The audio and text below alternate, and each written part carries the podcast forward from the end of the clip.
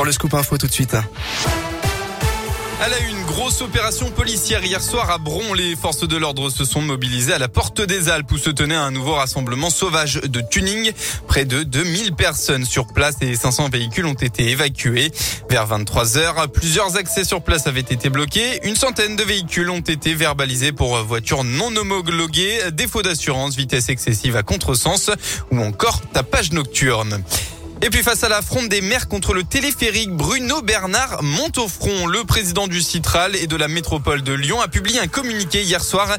Je regrette que certains parlementaires méconnaissent les règles mises en place par le gouvernement qu'ils soutiennent, a notamment euh, déclaré euh, le président. Il a ensuite dénoncé des propos malhonnêtes qui ne permettent pas d'avoir un débat serein. Aujourd'hui, le Petit Paumé fait son comeback. Le célèbre guide des bonnes adresses lyonnaises créé par les étudiants de l'EM Lyon n'avait pas pu être publié l'année dernière à cause de la crise sanitaire. Le revoilà donc pour la 53e édition avec un thème la folie et l'absurde, mais surtout le plein de nouveautés, moins de publicité, nouvelles notations ou encore mise en place d'un Petit Paumé digital et surtout un nouvel état d'esprit. Si le guide était réputé pour ses critiques très piquantes, voire déplacées les années passées, ce ne sera pas le cas avec cette édition.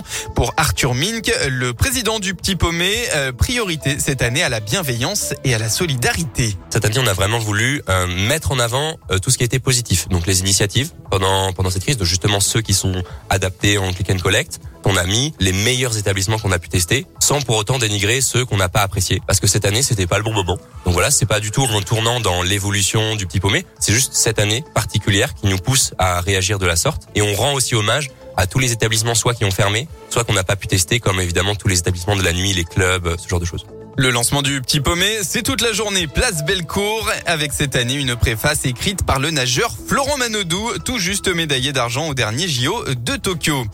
Dans le reste de l'actualité, c'était il y a 40 ans. La loi abolissant la peine de mort en France avait été promulguée hein, le 9 octobre 1981.